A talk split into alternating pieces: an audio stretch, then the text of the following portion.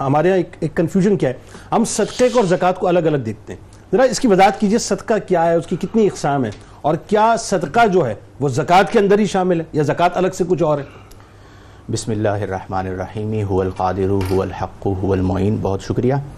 آ، صدقات کی فضیلت و اہمیت نصوص قطعیہ میں کثرت کے ساتھ وارد ہوئی اور جب ہم آج اس موضوع پر گفتگو کر رہے ہیں تو یہ اس لیے بھی اہم ہے کہ ہمارے تمام سننے والے اس بات کو سمجھیں کہ اللہ اور اللہ کے رسول نے زکوٰۃ و صدقات پر کس قدر زور دے کر اس کی فضیلت و اہمیت کو بیان کیا چونکہ اس کا بنیادی تعلق ہے عمرہ کے ساتھ یعنی زکوٰۃ دینے والا امیر ہے صدقہ دینے والا امیر ہے اب جب ہم لفظ صدقہ کی بات کرتے ہیں جس کی جمع صدقات آتی ہے تو اس کی تعریف یہ ہے کہ العطیت اللتی یب تغا بہا بہا ثواب عند اللہ یعنی صدقہ اس مال کو اس عطیے کو کہا جاتا ہے کہ جس کے ذریعے اللہ کی بارگاہ میں ثواب کی امید کی جاتی ہے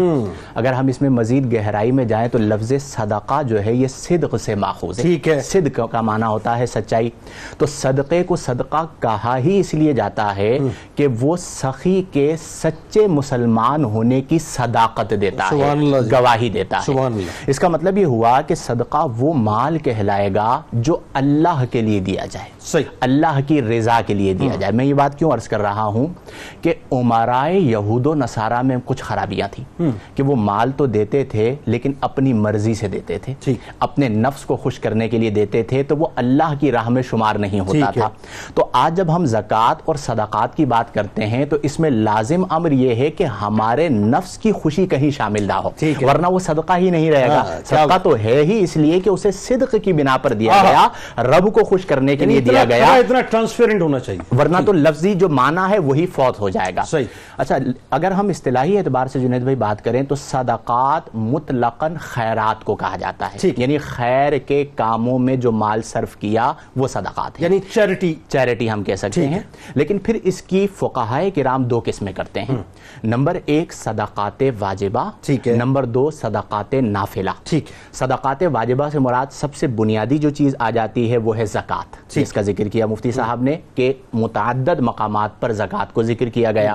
اور پھر اس کے بعد صدقات واجبہ میں دوسرا درجہ جو عدم فرضیت ہے لیکن وجوب ہے لازم ہے جیسے وطر واجب ہے ہاں۔ اسی طرح صدقہ واجب ہے وہ ہے صدقہ فطر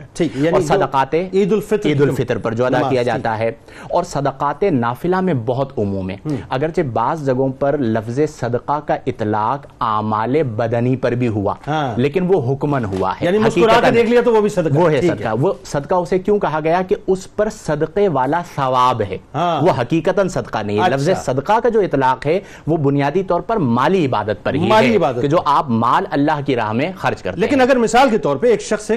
کسی کی مدد کرنے کے لیے نکلا خیر کی نیت سے تو پھر وہ کیا وہ صدقہ صدقے میں شمار اس طور پر ہی ہے کہ اسے صدقے کا ہاں. ثواب ملتا ہے اسی لیے اس کے لیے ایک لفظ استعمال کیا جاتا ہے صدقہ حکمی جیسے ہم شہید حکمی کہتے ہیں نا کہ ایک شہید حقیقی ہے ایک شہید حکمی ہے اب شہید حکمی مثال کے طور پر کوئی تعاون میں مر گیا تو نبی کریم نے فرمایا وہ شہید حکمی ہے کیا مطلب اس کے لیے شہادت کا ثواب اچھا یعنی مسکرا کے دیکھ لیا اچھی بات کر لی امر بن معروف کر لیا کسی کو کسی کی مدد کر لی اس کا ثواب ملے بالکل